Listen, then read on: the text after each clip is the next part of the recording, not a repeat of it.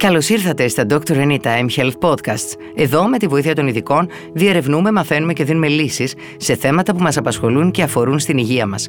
Είμαι δημοσιογράφος Ελευθερία Γεωργάκιανα και σήμερα θα μιλήσουμε για μια ιδιαίτερα σοβαρή πάθηση που, αν δεν προληφθεί εγκαίρως, μπορεί να οδηγήσει ακόμη και στο θάνατο.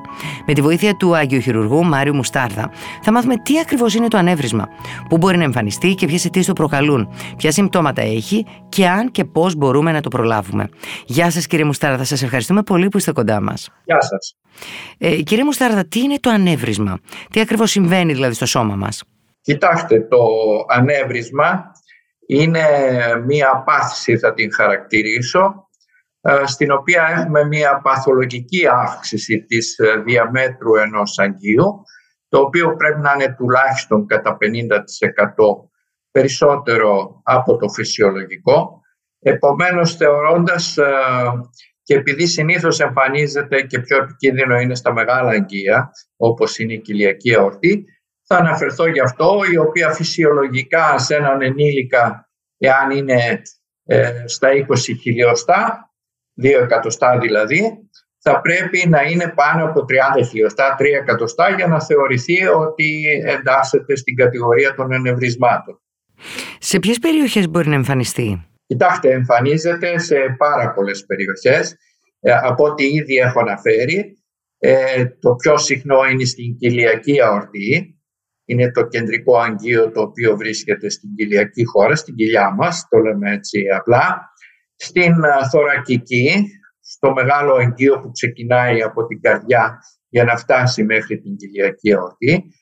Ε, μετά είναι στα αγγεία που συνεχίζει από την αορτή που είναι τα λαγόνια, στη συνέχεια οι μυριές, η υγνιακή που είναι πολύ βασικό σημείο και επικίνδυνο στην υγνιακή αρτηρία που πρέπει ε, να μπορούμε να το εξηχνιάσουμε.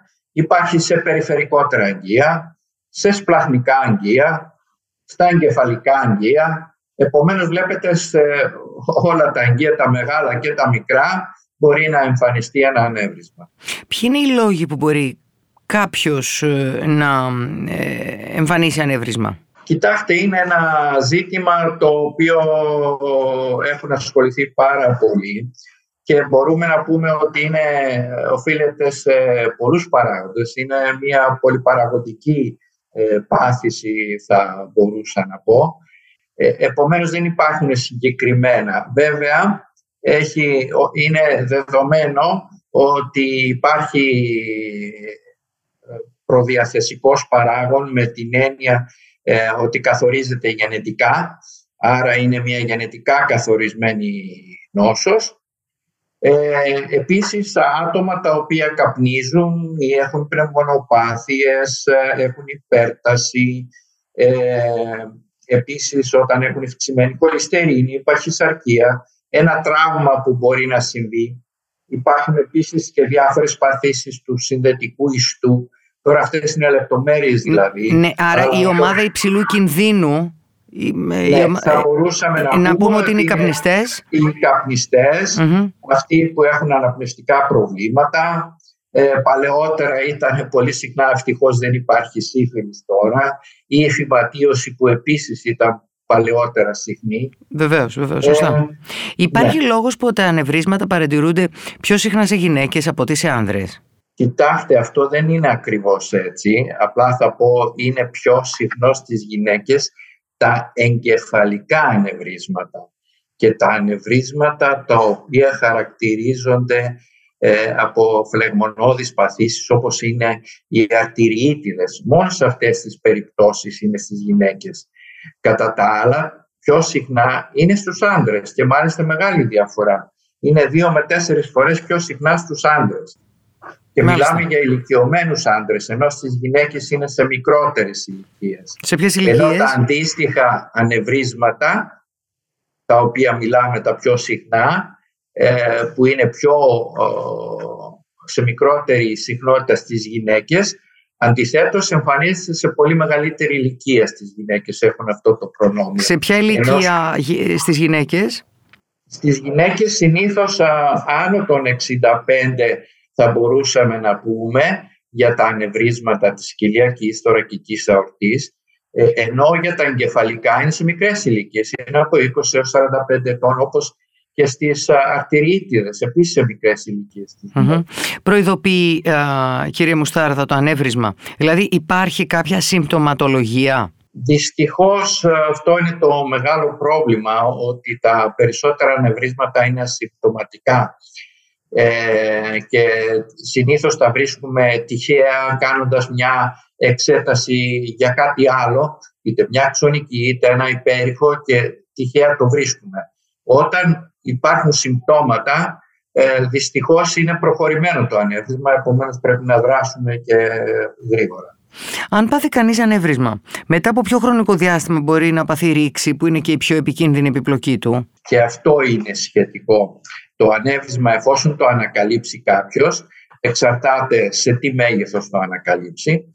Ε, επομένως εξαρτάται από το μέγεθος του ανεβρίσματος, το σημείο στο οποίο βρίσκεται, το είδος του ανεβρίσματος, αν είναι ατρακτοειδές λέμε από τη μορφολογία ή σακοειδές, αν είναι φλεγμονώδες, ε, αν είναι μικοτικό, έχει σχέση δηλαδή με μικρόβια, αν είναι μετατραυματικό, αν είναι ψευδές ανέβρισμα. Υπάρχουν, βλέπετε, πολλές κατηγορίες. Επομένως, ανεξάρτητα από αυτό εξαρτάται και το πόσο συχνά ή σε πόσο χρόνο θα ραγεί.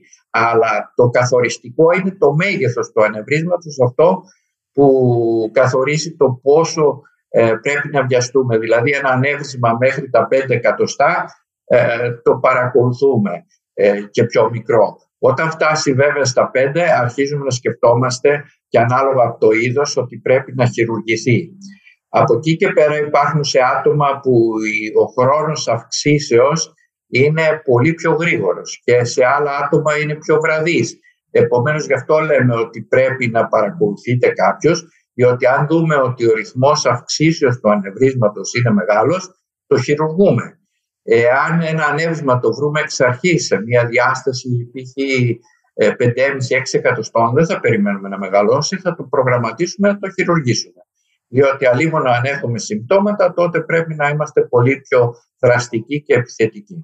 Από ποια ηλικία λοιπόν τώρα, μπορεί... ναι. ναι, συγγνώμη. Απλά βέβαια για τα ανεβρίσματα στις γυναίκες του εγκεφάλου, εκεί μπορεί να έχουμε, ξέρω εγώ, πονοκεφάλους, να έχουμε ε, τάση προς έμετο, διάφορα τέτοια περίεργα. Επομένως, καλό θα είναι να πάρουμε τη γνώμη του νευρολόγου ή του νευροχειρουργού, να το αποκλείσουμε και μετά ε, ας ε, δώσουμε μια λύση άλλη για τον πονοκέφαλο. Ας μην οφείλεται δηλαδή σε ένα ανέβησμα. Από ποια ηλικία και μετά μπορεί να κάνει κανείς ε, ή πρέπει να κάνει προληπτικό έλεγχο για να μην βρεθεί εξαπρόπτου; Ναι. Ε, εάν δεν πρόκειται για να υπάρχει κληρονομική προδιάθεση, μιλάμε για ένα στον γενικό πληθυσμό, τότε θα έλεγα από την ηλικία οι άντρες των 55 ετών και μετά καλό θα ήταν να κάνουν τουλάχιστον ένα περιχογράφημα και εφόσον δεν βρεθεί είμαστε μια χαρά. Ποιο είναι το ποσοστό θνησιμότητας; Το ποσοστό θνησιμότητας και αυτό είναι πάρα πολύ ευξημένο. Γενικά ε, στους ηλικιωμένους άντρες να φανταστείτε είναι περίπου στο 2% ενώ στις γυναίκες αντίστοιχα είναι στο μισό με 1%, βλέπετε αμέσως τη διαφορά, mm, ενώ σε μικρότερες ηλικίες ε, είναι σαφώς λιγότερο. Αρκεί να φανταστείτε ότι κατατάσσεται είναι η δέκατη αιτία θανάτου ε, γενικά στον πληθυσμό, ενώ στις γυναίκες είναι 13ο. Και αυτό εξαρτάται και από την ηλικία βέβαια. Ε, κύριε... όσο, όσο μεγαλύτερη ηλικία τόσο πιο συχνά είναι η αιτία θανάτου. Κύριε Μουστάρα, ποιες είναι οι διαθέσιμες θεραπείες για την αντιμετώπιση του ανεβρίσματος; Κοιτάξτε, υπάρχουν θεραπείες όταν αποφασίσουμε ότι ένα ανέβρισμα ε, χρειάζεται παρέμβαση και αυτό όπως ε, ε, ανέφερα πριν είναι το μέγεθος καθοριστικά και ο τύπος του ανεβρίσματος. Ε, παλαιότερα είχαμε δυστυχώς μόνο τον τρόπο της ανοιχτής προσπελάσεως. Δηλαδή ανοίγαμε ανάλογα στο σημείο που ήταν, έπρεπε να ανοίξουμε για να αποκαταστήσουμε τη βλάβη του ανεβρίσματος. Ε, ενώ τώρα ευτυχώς τα τελευταία χρόνια, και όταν λέω τα τελευταία χρόνια μην νομίζετε είναι πολύ πρόσφατα, μετά το 1990, ε, που εξελίχθηκε η επιστήμη και αναπτυχθήκαν τα διάφορα ένδομοσχεύματα, ε, μπορεί να γίνει με τον ενδαγκιακό τρόπο, δηλαδή με πολύ μικρή τομή από τους μυρούς, ε, μπαίνουν με διάφορες καθετήρες για να μπει το μόσχευμα και να αποκλείσει το ανέβρισμα ενδαγκιακά. Ε, κάτι που φάνταζε πάρα πολύ δεν, δεν μπορούσε να φανταστεί κανείς ναι, ναι. και δύσκολο, ενώ τώρα και Είναι συνέχεια εξελίσσεται η επιστήμη και γίνεται πολύ πιο εύκολα και τα μοσχεύματα πιο ανθεκτικά, καλύτερα γιατί ε, ας μην ξεχνάμε ότι και αυτά έχουν τα προβλήματά τους και γι' αυτό καλύτερα ε, με την πρόοδο της επιστήμης γίνονται πιο ανθεκτικά, καλύτερα, όλα mm-hmm. εξελίσσονται. Ε, γιατρέ, η διάμετρος του ανεβρίσματος παίζει ρόλο στο ποια θεραπεία θα ακολουθήσετε; Εννοείται, γιατί δεν είναι μόνο ε, το μέγεθος που και αυτό έχει μεγάλο ρόλο, αλλά πολλές φορές υπάρχουν τεχνικές προδιαγραφές, δηλαδή πώς είναι, αν είναι ε, κοντά στον αφιένα που λέμε με τις νεφρικές, οι γωνιώσεις. Υπάρχουν τεχνικά καθοριστικά που ε, μας λένε ότι αυτό μπορεί να γίνει με τον καινούριο τρόπο ή ότι δεν θα έχουμε επιτυχία και θα πρέπει να το χειρουργήσουμε. Και δεν είναι μόνο το μέγεθος, είναι και αν πιάνει διάφορα άλλα αγγεία, αν είναι θωρακοκυλιακό, αν είναι σκέτο κοιλιακή αορτή, αν πιάνει φλαγόνιε. Επομένως, είναι πολλά τα κριτήρια που αποφασίζουμε, αλλά με την πάροδο του χρόνου, ακόμα και για αυτά τα σύνθετα, υπάρχουν ε, τρόποι που μπορούμε να τα αντιμετωπίσουμε με τον καινούργιο τρόπο, χωρίς να σημαίνει ότι είναι ο μοναδικός τρόπος και αυτός που ενδείκνυται 100%. Πρέπει να πάρθει μια απόφαση πολύ σωστή από έναν αγγιχειρουργό να τα βάλει κάτω, να τα μετρήσει, να τα δει σε συνεργασία με τους ειδικούς που φέρνουν τα μοσχεύματα για να δώσουμε την καλύτερη λύση για τον ασθενή. Ε, κλείνοντας θα ήθελα να σας ρωτήσω ε, για την επόμενη μέρα ενός ανθρώπου που αντιμετώπισε το, το ανέβρισμα με επιτυχία. Ναι. Τι πρέπει να προσέχει, πόσο συχνά πρέπει να επαναλαμβάνει εξετάσεις ή τι άλλο πρέπει να κάνει; Ναι, κοιτάξτε, θα πρέπει σίγουρα ε, να μην επαναπαυθεί, να μην πει α, το χειρούργησα, είτε ανοιχτά και περισσότερο όταν το κάνει με τον καινούριο τρόπο ενδαγγειακά, τότε θα πρέπει να γίνεται πιο συχνός ο έλεγχος. Δηλαδή στην πρώτη φάση καλό θα είναι στο εξάμεινο να κάνει έναν επανέλογχο με αξονική, ειδική αξονική αγγεωγραφία και μετά μπορεί να το παρακολουθεί με υπερήχους γιατί και αυτοί έχουν εξελιχθεί και μπορούμε να ελέγχουμε διάφορα προβλήματα. Δηλαδή αυτό που σκεφτόμαστε, τις διάφορες επιπλοκές που μπορεί να κάνει ένα ανέβημα που το βάζουμε εναγκιακό. Και αυτό είναι ακριβώς το πρόβλημα, ότι ναι μεν είναι πολύ πιο απλό για έναν ασθενή να χειρουργηθεί και σε μια-δυο μέρες να πάει στο σπίτι του με τον καινούριο τρόπο, ενώ παλιά με την ανοιχτό τρόπο έπρεπε να πάει και στη μονάδα και περάσει ένα διάστημα. Αλλά η διαφορά είναι ότι αυτά που αντιμετωπίζαμε ανοιχτά σχεδόν η παρακολούθηση δεν χρειαζόταν τόσο συχνά, μια φορά και μετά ε, δεν ήταν και τόσο απαραίτητο, ενώ με τον καινούριο τρόπο θα πρέπει να ακολουθεί πιστά τις οδηγίες του γιατρού και να μην πει ότι το αποκατέστησα και τελείωσε, διότι υπάρχει ένα ποσοστό επιπλοκών τις οποίες θα έπρεπε να τις προλάβουμε και να μην περιμένουν να γίνουν. Μάλιστα. Σας ευχαριστούμε πάρα πολύ, κύριε Μουστάρδα. Να είστε καλά. Εγώ ευχαριστώ.